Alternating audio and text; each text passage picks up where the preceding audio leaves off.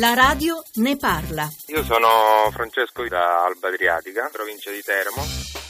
Ho lanciato questa petizione contro questa serie tv sulla tragedia di Rigopiano perché non mi sembra assolutamente giusto verso le persone che sono morte e sono rimaste lì, su tutte le persone che sono andate lì a soccorrere, a togliere detriti, a stare al freddo. Mi sembra lucrare sulla tragedia delle persone non mi sembra assolutamente giusto e quindi ho lanciato questa petizione anche per vedere la reazione della gente, se è veramente sensibile o no a queste cose. Non me l'aspettavo che la gente firmasse, anche se alcuni dicono, poche persone, che si deve documentare questa cosa, ma alla fine che cosa si deve documentare? Quello che è successo l'abbiamo visto e basta, è finito là. Per me non c'è nulla né da documentare né da dire, per rispetto delle persone morte.